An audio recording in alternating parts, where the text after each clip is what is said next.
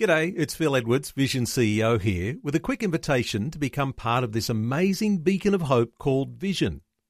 Together we can put our love into action to help people of all kinds build or rebuild their lives on the truth of God. Please consider the part you can play during our upcoming Visionathon appeal, remembering that it's your support that makes Vision possible, including this podcast. Audio on demand from Vision Christian Media. Want to win in life's challenges?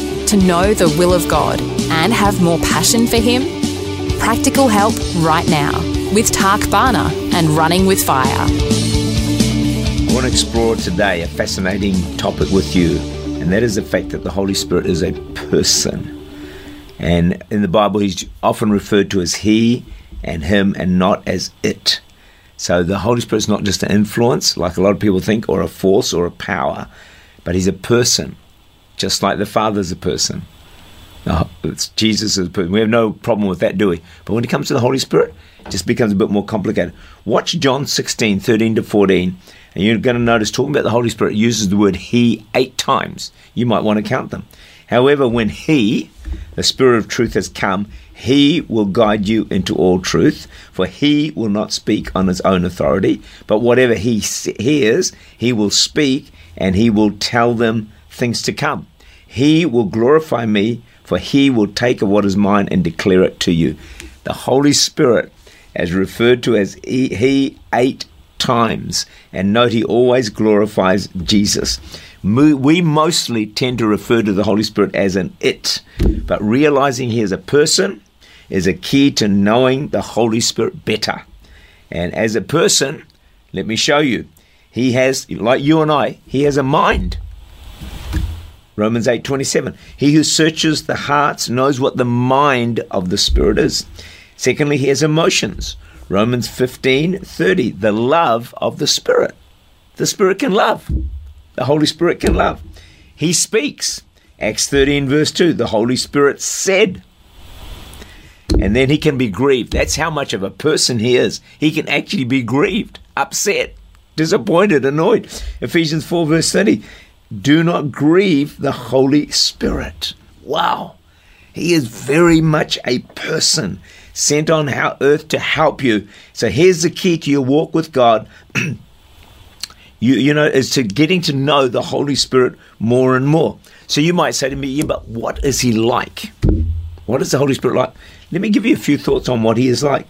it says, um, John 14, verse 16 says, And I will pray the Father, he'll give you another helper, that he may abide with you forever. And the word there, another, it says, He will give you another, means is allos. The word is allos, which means just like me. You got to get this.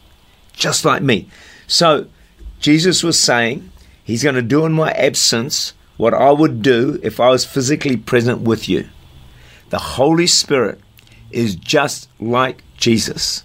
So I want you to imagine if Jesus was sitting next to you, would you talk to him? Of course you would. Would you ask his help? Of course you would.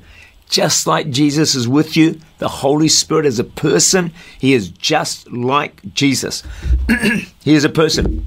You can't see him, but he can help you and uh, you can get to know him as a person. So I want to try and shift your thinking from the Holy Spirit as a force, as an influence, as a power to a person. A very powerful person, a very influential person. He's all of that, but he is a person.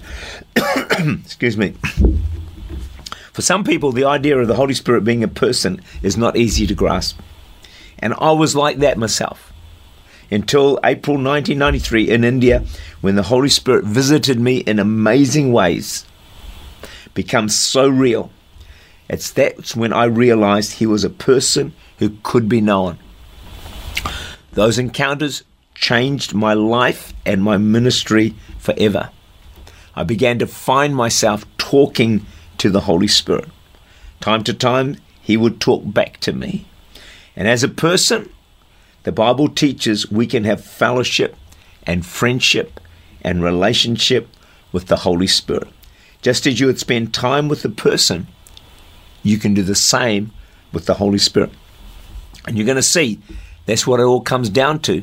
If you want to develop a relationship with the Holy Spirit, who's a person, It's the same way as you develop a relationship with anybody else on the earth.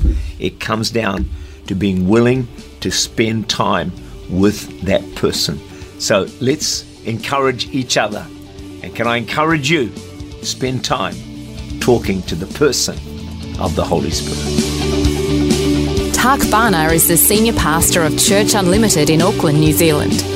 For more information, to make contact, or to listen again, look for Running with Fire at our website, vision.org.au.